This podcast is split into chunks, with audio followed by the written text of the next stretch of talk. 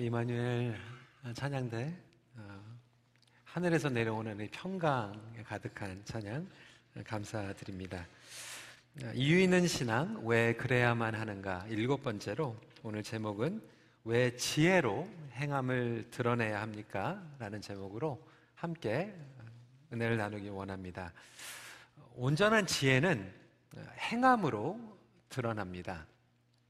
살아있는 믿음은 반드시 행함으로 드러난다라고 야고보서는 우리에게 외치고 있습니다. 그뿐만이 아니죠. 그 행함을 지혜롭게 드러내야 된다라고 선포하고 있습니다.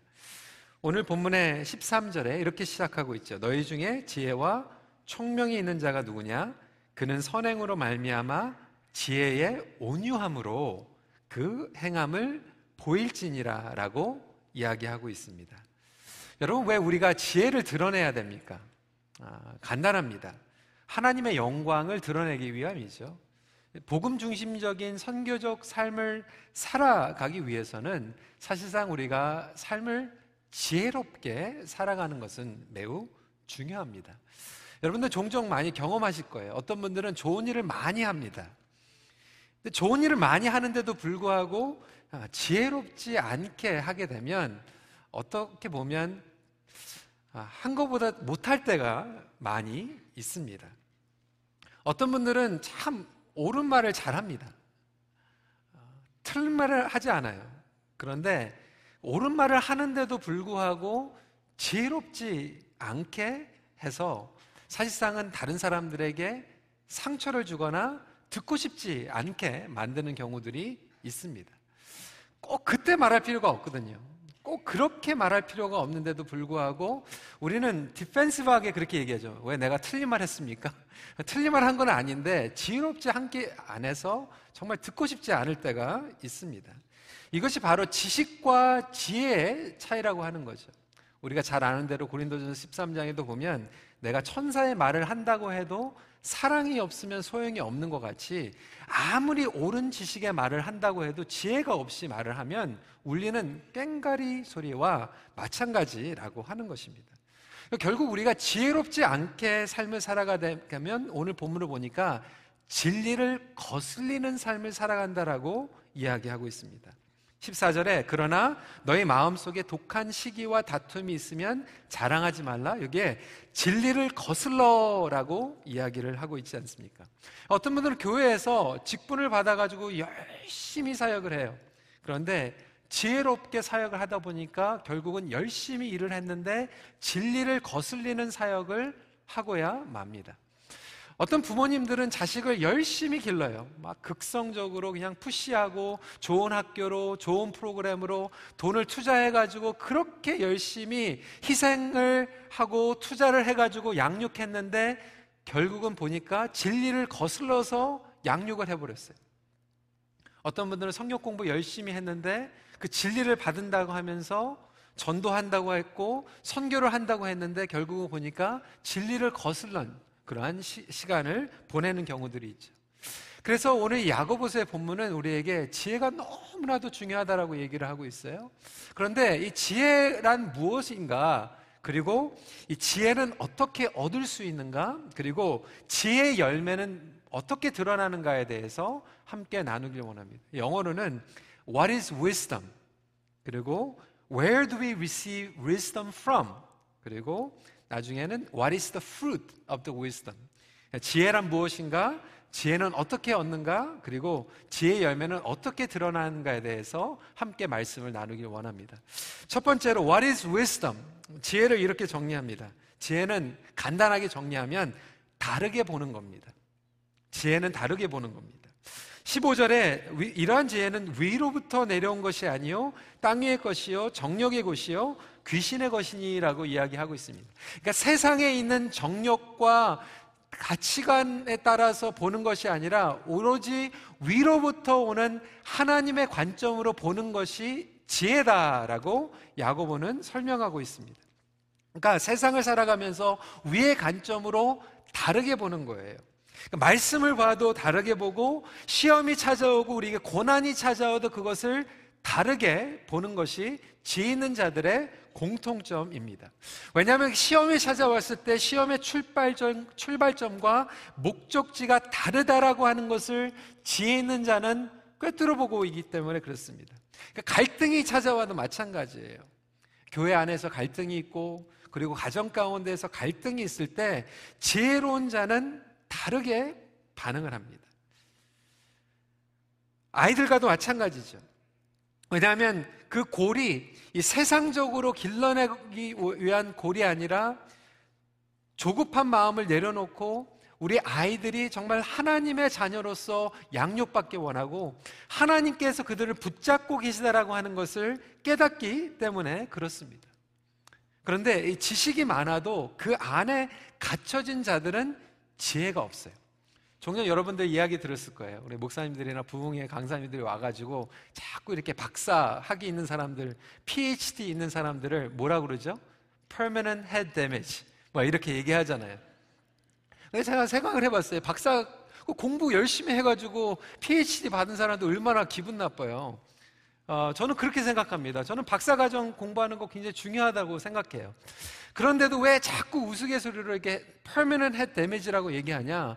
공부를 했는데 그 공부를 통해서 스태핑 스톤으로 다른 것들을 넓게 보고 그것을 적용할 수 있으면 도움이 되는데 내가 공부를 한 분야 때문에 내 지식에 갇혀져 버려가지고 그거밖에 고집하지 못하면 결국은 그것이 지혜롭지 못한 지식으로 머무를 수 있다라고 하는 것이죠. 다르지, 다르게 보지 못하기 때문에 그렇습니다. 우리가 세상을 살아가면서 나름대로 경험을 가지고 있어요. 학위를 가지고 있어요. 내가 가지고 있는 판단하는 것들이 있습니다.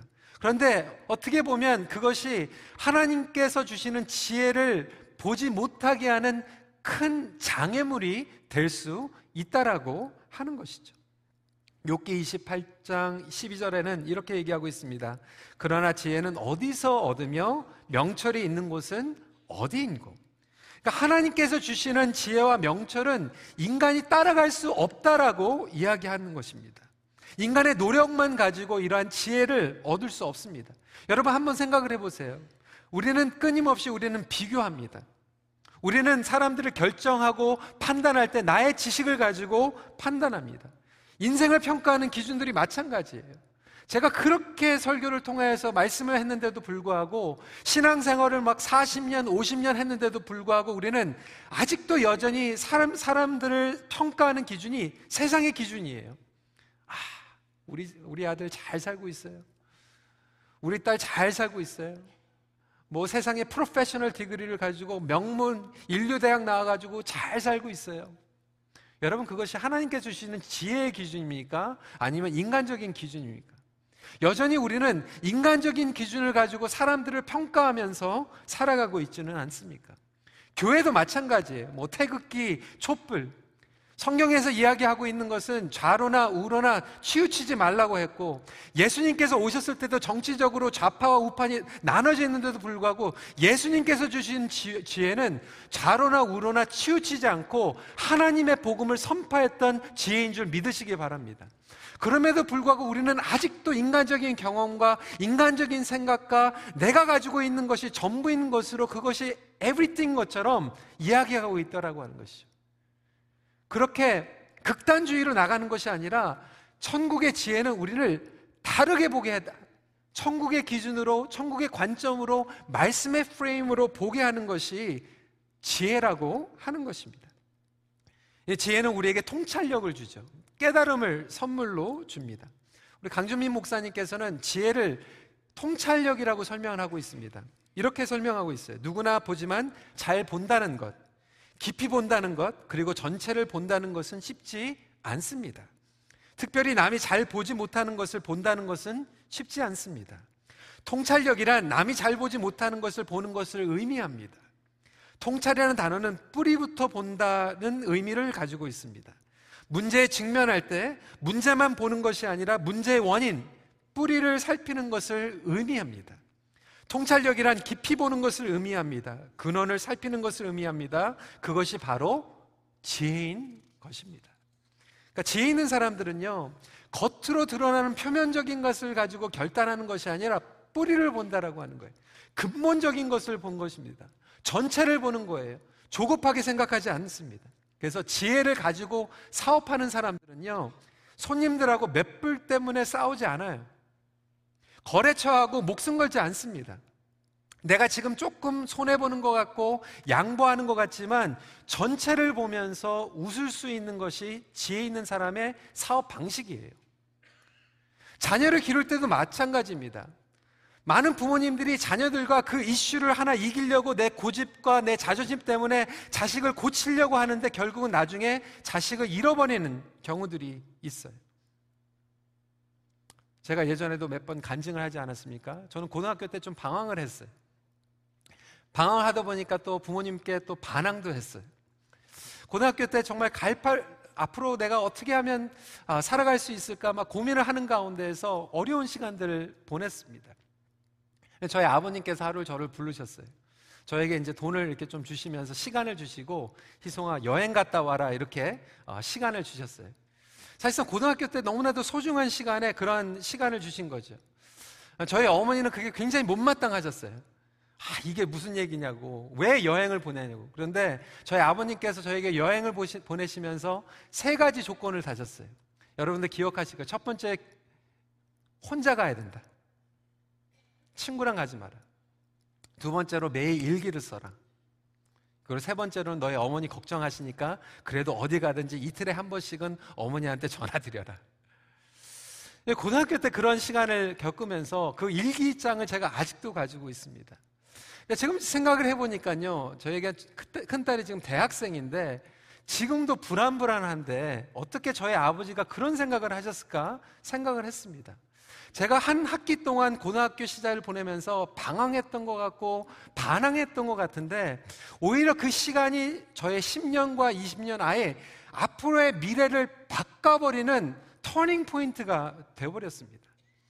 정말 우리가 자녀들을 키울 때 그 한 시간, 그리고 한 과목, 그리고 전공, 그리고 한 학기에 목숨을 걸고 우리는 이기려고 하고 어떻게 보면은 우리가 그 컨트롤을 빼앗기지 않으려고 하지만 지혜로운 부모들은 그것을 양보하더라도 그들의 앞으로 있는 미래를 볼 수 있는 게 지혜가 아니겠습니까?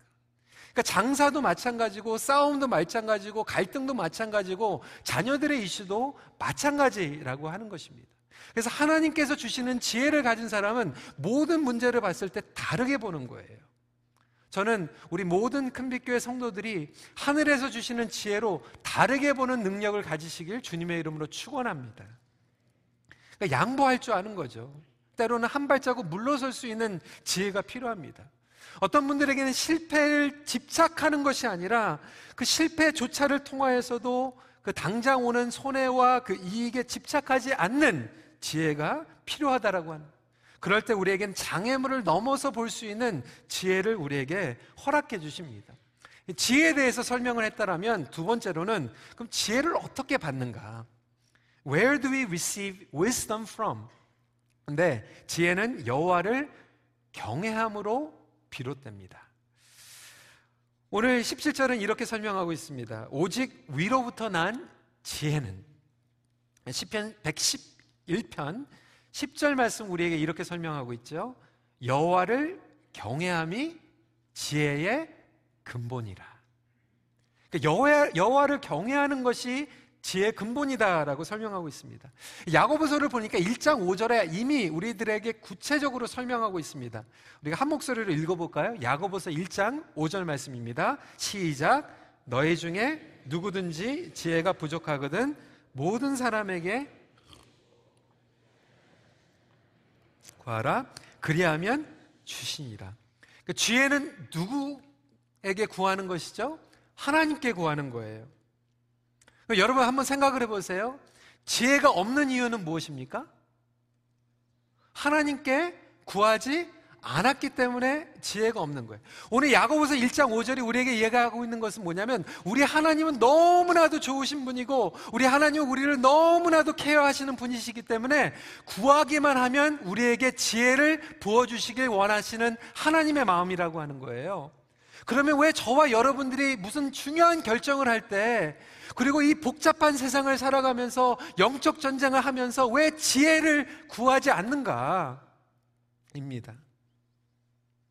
중요한 레슨이 여기에 담겨져 있어요. 왜 그렇습니까? 때로는 우리가 생각이 짧아서 그런 거죠. 하나님께 구하지 않았기 때문에. 그런데 더 근본적인 이유 무엇이냐면 하나님을 경외하지 않기 때문에 우리에게 지혜가 없다라고 하는 거예요. 영어로 설명하면 no reverence, no respect. 하나님에게 respect가 없기 때문에 하나님께 지혜를 구하지 않고 하나님께 respect가 없기 때문에 하나님께서 우리에게 지혜를 주시지 않는 거예요. 여러분 심지어는요 우리가 인간의 관계에서도요 베이직한 리스펙트만 있어도 하나님께서 우리에게 지혜를 주십니다.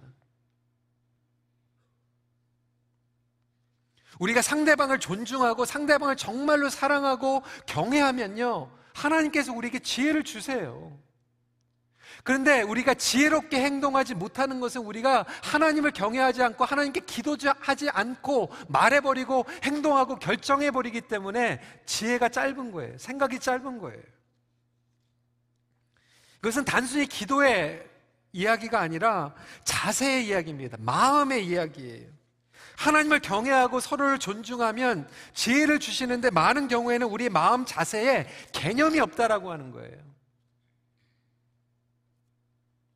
이번에 한국에 나가서 지난주에 목회 칼럼에 우리 젊은 목회자들, 이세 목회자들을 데리고 한국에 가가지고 멘토링 하는 시간들을 보냈어요. 너무나도 좋은 시간이었어요. 물론 또 한국에 또 좋은 교회들, 그리고 또 크고 작은 교회들도 방문을 했습니다. 한국에 가보니까요, 요즘 이슈가 뭐냐면 이 다민족 목회예요. 한국에도 지금 영어권의 사람들이 2.5 밀리언이 들어와 있고요. 지금 다민족들이 지금 들어와가지고 교회들마다 큰 교회들마다 어마어마한 몇 밀리언씩 투자를 해가지고 지금 뭐 교회를 가보니까 교육관에 층층마다 다민족 예배를 드리고 있어요. 1층에서는 영어 예배 드리고 2층에서는 캄보디아 사람들 예배 드리고 있고 3층에서는 중국 사람 예배 드리고 있고 층층마다 엘리베이터 타면 동시에 다민족 예배를 드리고 있어요. 그런데 이번에 이민 목회자들이 와가지고 목회와 신학에서 인터뷰를 하는데 이런 질문을 하는 거예요. 어떻게 하면 한국 교회가 다민족 문화 목회를 더 잘할 수 있을까? 이 질문을 하고 있는 거예요. 저희 대답은 그랬습니다. 여러분, 다민족 문화 목회는 skill이 아니에요. 예산도 아니에요. 한국의 초대형 교회들을 보니까 막 몇 밀리언씩 투자를 하는데 예산 문제가 아니더라고요. 아무리 돈을 부어다가 쓰고 있는데 그 안에서 열매가 드러나지 못하고 있는 분은 뭐냐면 갑이 투자를 해서 을에게 사역을 하고 있는 거예요. 세터민들, 조선족들, 고려인들, 다민족 문화들에게 돈은 펑펑 쓰고 있는데 내가 더 낫다라고 하는 거예요. 갑이 을에게 돈 주면서 사역하고 있다라고 하는 거예요. 그들에게 필요한 것은 돈이 아니에요. 사람이 최소한 사람들을 존중해주고 사랑해 줄 때 하나님께서 그들에게 주시는 지혜가 있다라고 하는 거예요. 여러분 사람들은요 영적인 존재입니다. 누가 나를 존중해 주고 누가 나를 사랑해 주는지를 알아요.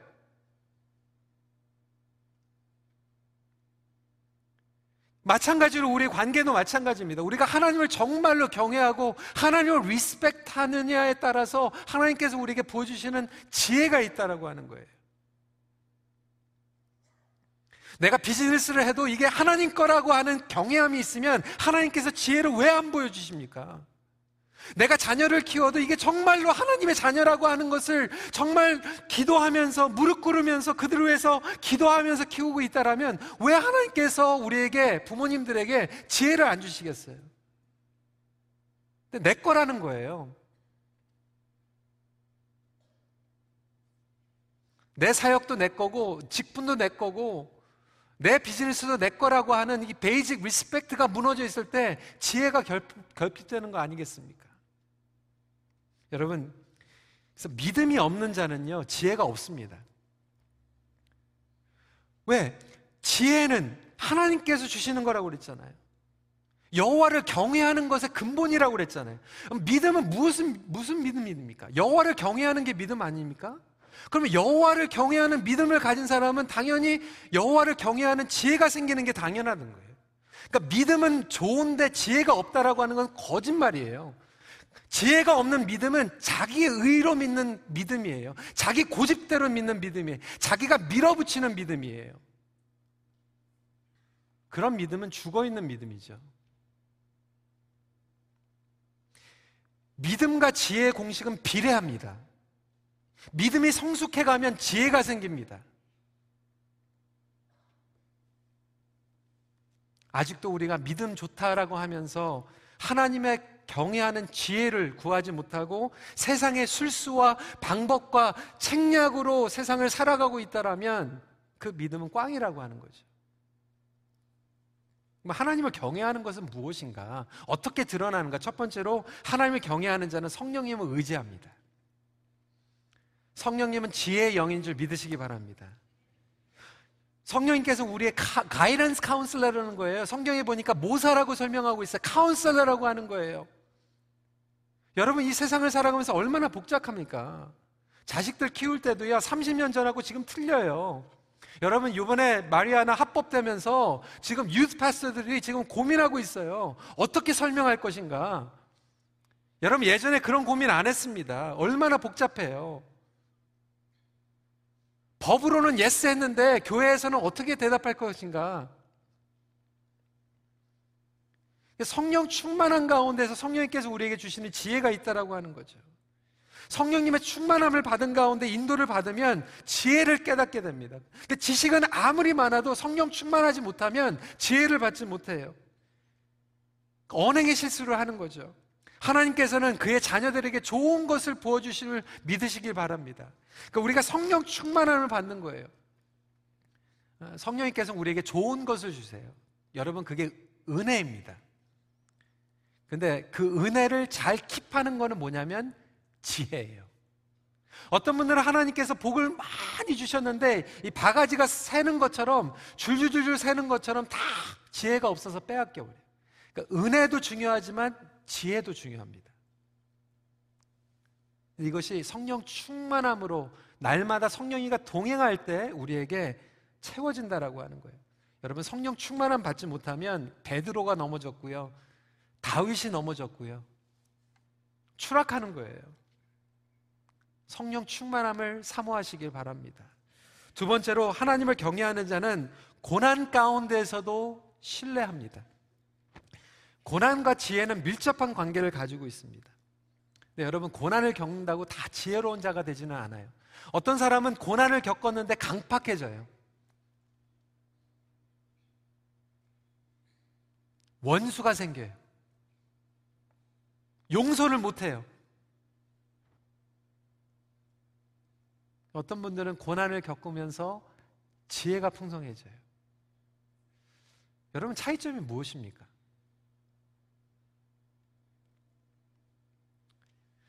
고난을 겪을 때 하나님을 신뢰하는 사람들은 지혜를 얻게 되고요. 고난을 겪을 때 하나님을 원망하는 사람들은 강팍해지는 거죠. 고난 가운데서도 하나님을 붙잡는 지혜가 있습니다. 그 고난 중에서도 즐거워하는 지혜를 하나님께서 부어주시죠. 욥이 그랬어요. 여러분 예수님께서 십자가에서 최고의 하나님의 지혜를 우리에게 보여주셨습니다. 그것이 바로 십자가의 능력이고 십자가의 지혜라고 하는 것입니다. 사도 바울은 그래서 고난을 통하여서 그것을 깨달은 거예요. 아, 내가 약할 때 하나님의 강함이 드러나는구나. 고린도후서 11장 30절에 내가 부득불 자랑할진데 내가 약한 것을 자랑하리라. 고난을 통하여서 생긴 지혜인 줄 믿으시기 바랍니다. 그렇다면 성도 여러분, 저와 여러분들은 무엇을 얻기 원합니까? 여러분 힘드세요? 힘든 고난을 겪으면서 여러분들은 하나님을 신뢰하고 있습니까? 하나님을 원망하고 있습니까? 지혜가 생기고 있습니까? 강박함이 생기고 있습니까? 근데 우리는 그 강박함이 생기는 이유가 왜 그렇습니까?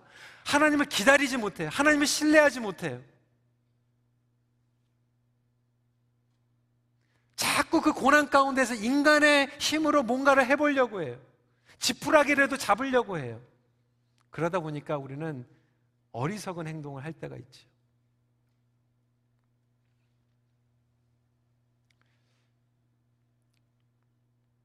이제 지나간 얘기니까 할 수 있을 것 같아요.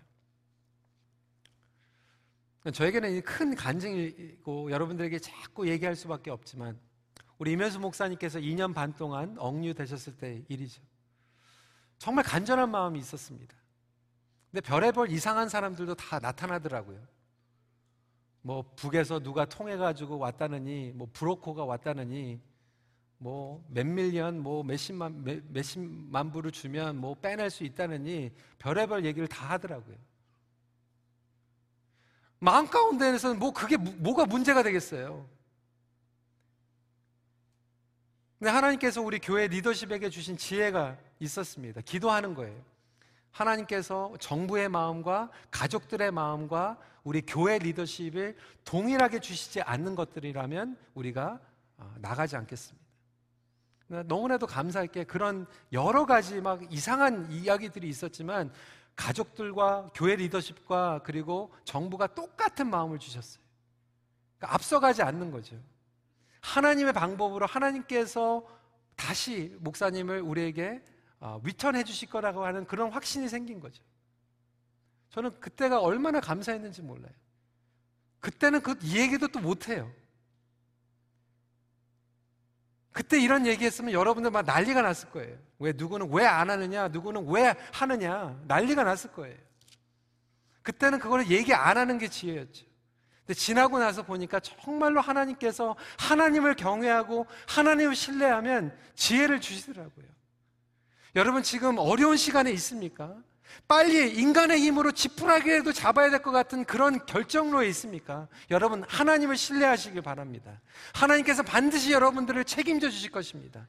나에게 구하라고 말씀하고 계세요. 그것이 하나님의 마음이에요. 내가 지켜주겠다. 내가 너와 함께 하겠다. 나에게 물어라. 나를 경외하라. 그런 음성을 들을 수 있는 저와 여러분들이 되시길 주님의 이름으로 부탁드립니다. 마지막으로 그러면 what is the fruit of wisdom? 지혜의 결과는 온전한 화평입니다. 여러분 지혜 있는 자들에게 드러나는 열매는 분명합니다. 화평이라고 얘기하고 있어요. 17절 18절 말씀 한 목소리 읽도록 하겠습니다. 시작. 오직 위로부터 난 지혜는 첫째 성결하고 다음에 화평하고 관용하고 양순하며 극률과 선한 열매가 가득하고 편견과 거짓이 없나니 화평하게 하는 자들은 화평으로 심어 의의 열매로 거두니라. 여러분 이런 열매는요 우리로 하여금 자연스럽게 하나님과의 화평 그리고 이웃과의 화평을 누리게 합니다. 누가 정말로 지혜 있는 사람인가 지혜 없는 사람인가 여러분 분별하고 싶습니까? 열매를 보면 아는데 다른 사람과 화평을 누리고 있는 사람은 지혜 있는 사람이고 화평을 누리지 못하는 사람은 지혜가 없는 거예요. 하나님의 말씀입니다. 제 의견이 아니에요. 화평을 영어로는 peacemaking이라고 얘기합니다. 이번 주에 제가 책을 켄 샌더 목사님이 쓴 책, 어, 읽는데 peacemaking이라는 책이었어요. 여기 보니까 공동체 안에 세 부류의 사람이 있다라고 하는 거예요. peacemaking 하는 사람이 있고, peace faking 하는 사람이 있고, peace breaking 하는 사람이 있다라고 하는 거예요. 그 제가 서, 한국어로 서, 설명할게요. 화평을 이루는 자가 있고, 화평을 거짓으로 꾸며내는 자가 있고, 화평을 또 깨뜨리는 자가 있다라고 하는 거예요. 화평을 이루는 자는 여러분들 이해가 되시겠죠? 하나님과 온전한 관계를 누리고 다른 사람들과 온전한 화평을 누리는 사람이 있는데 그러면 거짓으로 꾸미는 자는 누군가? 저는 우리 한국교회, 이민교회 이런 일들이 많이 있다고 생각해요. 체면 때문에. 아닌데 그냥 괜찮다라고 얘기하는 거예요. 겉으로는 좋은 것이 좋다고 하면서 시시하면서 뒤로는 욕하는 거예요. 그러니까 우리 이세들이 부모님들한테 시험 계속 걸리는 게 그거예요. 막 교회 와가지고 아 목사님 괜찮아요, 장로님 괜찮아요. 그리고 집에 가면서 차에서 욕하잖아요. 그건 우리 애들이 봤을 때 그건 너무나도 이중적인 거거든요. 근데 왜 괜찮다고 해요? 괜찮지 않은데 왜 괜찮다고 그래요? 그거를 peace faking이라고 하는 거예요. 그 뒤에 가서 욕하고.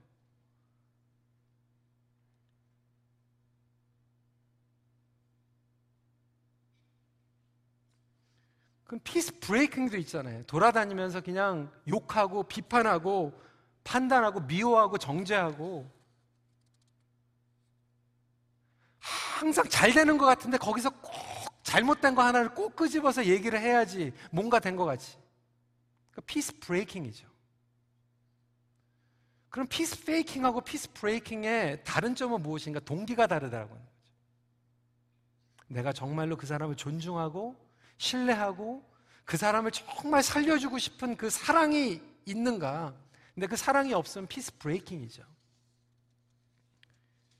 여러분 거짓으로 꾸미고 화평을 깨는 자가 많으면 그 공동체는 건강하지 못한 거예요. 일어나지 못하는 거예요. 선교적인 공동체, 복음적인 공동체 이뤄낼 수 없어요. 지혜가 없는 거죠. 꼭 초를 치는 사람들이 있잖아요. 옳은 말을 했는데 초를 쳐요. 지혜롭지 않은 사람들은 온전한 관계를 누리지 못해요. 여러분, 신앙생활을 오랫동안 했는데 하나님과 온전하지 못하고 이웃들과 온전하지 못한 사람들은 정말 지혜가 없는 거예요. 왜 그렇게 삽니까? 늘 의심하고 불안하고 마음의 평강이 없어요. 오늘 성경에 보니까 16절에 시기와 다툼이 있는 곳에 혼란과 모든 악한 일이 있음이라. 여러분 혼란이라고 나와 있는데 영어로는 성경에 어떻게 별명했냐면 disorder. 한번 생각해 보세요. 목장에 갔는데 그 목장에 정말로 지혜가 있는 사람들이 많으면요. 마음에 화평이 있어요. 돌아가는데 마음이 평안합니다. 근데 그 목장에서요, 정말 화평을 깨는 자들 이야기를 듣고 오면요, 혼란스러워요. 여러분 그런 경험 안 해보셨어요? 갑자기 왜 혼란스러운 소리가 들려? 교회도요, 정말 하나님을 사모하고 성령 충만하고 하나님을 경외하는 교회에서 예배를 드리고 가면요, 마음이요, 화평이 찾아오는데, 정말 교회에서 하나님을 신뢰하지 못하고 싸우고 가면요, 혼란스럽거든요. 그게 마귀가 하는 일이에요. 예배 잘 드렸는데 친교실에서 그냥 화평을 깨뜨리는 경우가 있죠. 여러분 그런 경우들은요. 여러분들을 보호하세요. 그게 지혜 로운 거예요. 전쟁터에 나갈 때 막 그냥 여러분들이 자꾸 노출돼 가지고 괜히 막 그런 데 가가지고 자꾸 이렇게 듣지 마세요. 여러분들의 영혼을 보호하세요. 그게 지혜로운 거예요. 전쟁터 나갈 때 군인들이요, 싸움을 하러 나갑니다. 그런데 헬멧 쓰고 나가요. 총 가지고 나가 자기를 지키는 거예요. 자기 지키지 않고 나가가지고 노출되어 있으면 자기 영혼이 버려지는 거예요.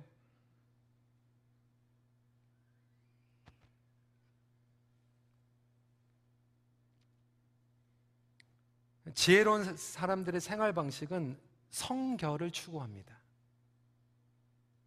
거룩함이에요. 여러분 이 성결이요 그리고 지혜가 너무나도 중요합니다. 우리 교회는 전도 훈련 열심히 하시는 분들 많이 계세요. 여러분 사형리 전하세요. 전도 폭발 복음 전하세요. 그런데 여러분들 전하시지만 지혜롭게 전하세요. 아, 나는 그런 거 책임 없어. 나는 전하기만 하면 돼. 여러분 그렇지 않습니다. 여러분 부모들이 아, 나 그런 거 상관없어. 애만 낳기만 하면 돼. 아니에요. 애 낳고 지혜롭게 길러줘야 돼요. 지혜롭게 안아줘야 돼요. 교회 안에서 그냥 전투적으로, 선교적으로 열심히 그냥 내가 할 거면 다 해버리고 그 다음에는 뭐 전혀 상관 안 하는 아, 아나무인으로 살아가는 복음을 가리죠. 영광을 가립니다.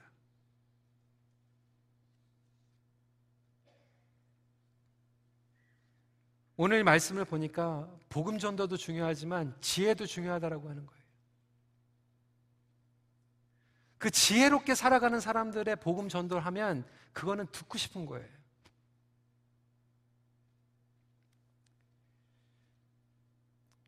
고린도전서 1장 18절에 보니까 십자가의 도가 멸망하는 자들에게는 미련한 것이요 구원을 받는 우리에게는 하나님의 능력이라. 예수님께서는 복음만 선포하신 것이 아니라 십자가에서 그 복음과 지혜의 능력을 나타내셨습니다. 그게 뭐입니까? 나 자신을 내려놓는 것이 가장 최고의 지혜인 줄 믿으시길 바랍니다. 나 자신을 내려놓을 때 겸손함이 생기는 거예요. 온유함이 생기는 거예요. 여러분, 겸손하고 온유한 사람의 얘기는요, 정말 듣고 싶거든요. 겸손한과 온유한 사람들은요, 다른 사람들을 고치려고 하지 않거든요. 사랑해 줄 뿐이거든요. 결국 그 겸손한 거 회복 때문에 관계에 지혜가 생기는 겁니다. 여러분, 지혜가 부족해서 본의 아니게 여러분 사랑하는 사람들에게 상처를 주지 않았습니까?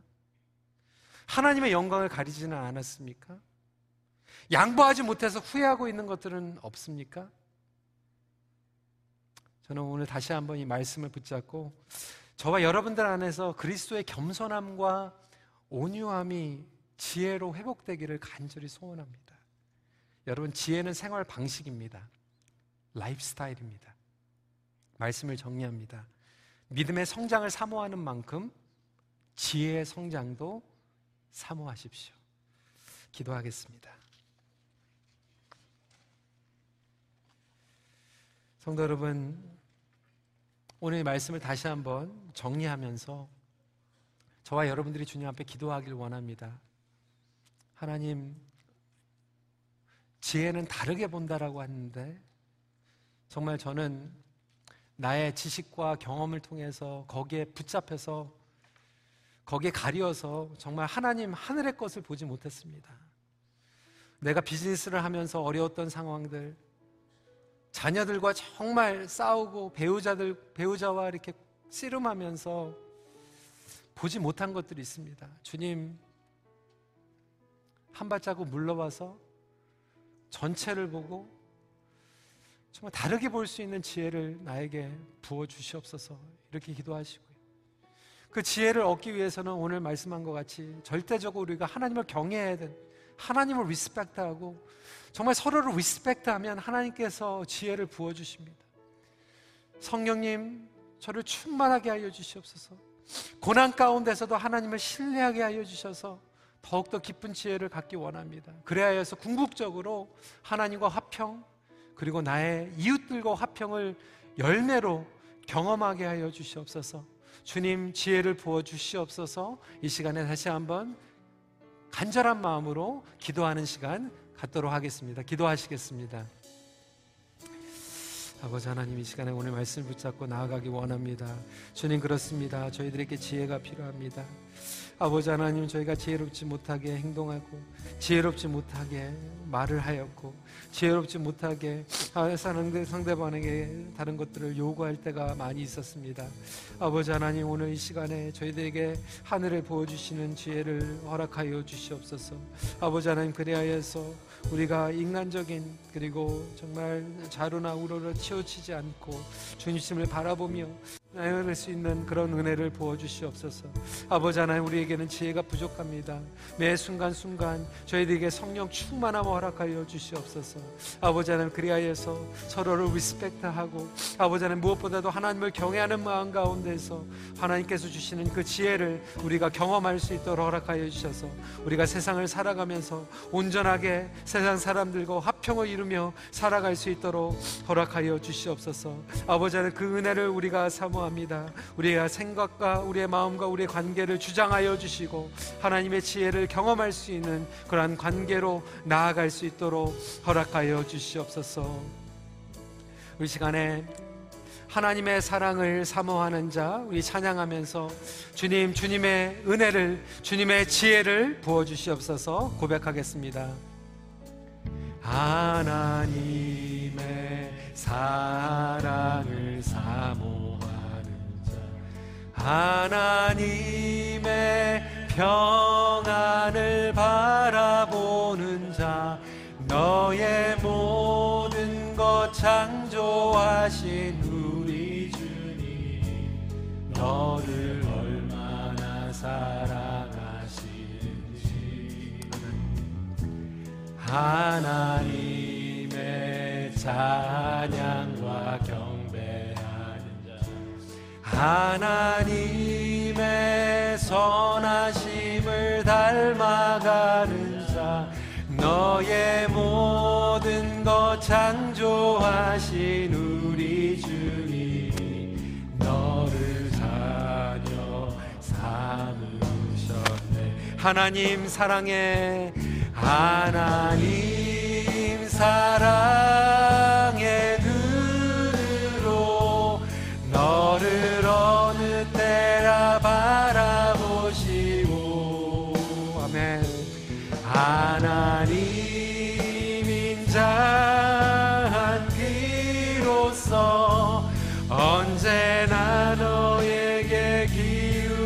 아멘 어둠에 어두움에 밝은 빛을 비춰주시고 너의 작은 신음에도 응답하시니 너는 어느 곳에 있든지 주를 향하고 주만 바라고 하나님 인자한 길로 하나님 사랑해요.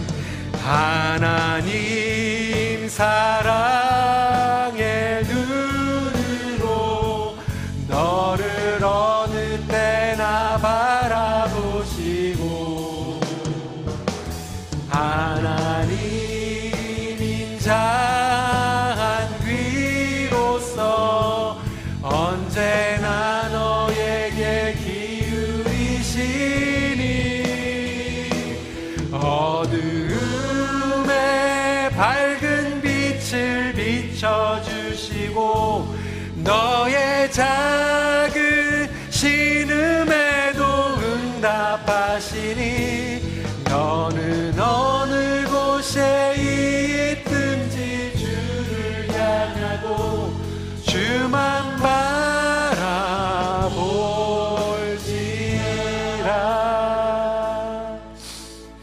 시간에 다시 한번 주님 앞에 잠시 조용히 고백하기 원합니다. 우리 봉헌 기도 나오실 때까지 주님 하나님께서 늘 우리에게 은혜를 부어 주시는데 그 은혜를 잘 킵할 수 있는 그리고 그 은혜를 잘 활용할 수 있는 지혜를 우리에게 부어 주시옵소서. 다시 한번 주님 앞에 조용히 고백하는 시간 갖도록 하겠습니다.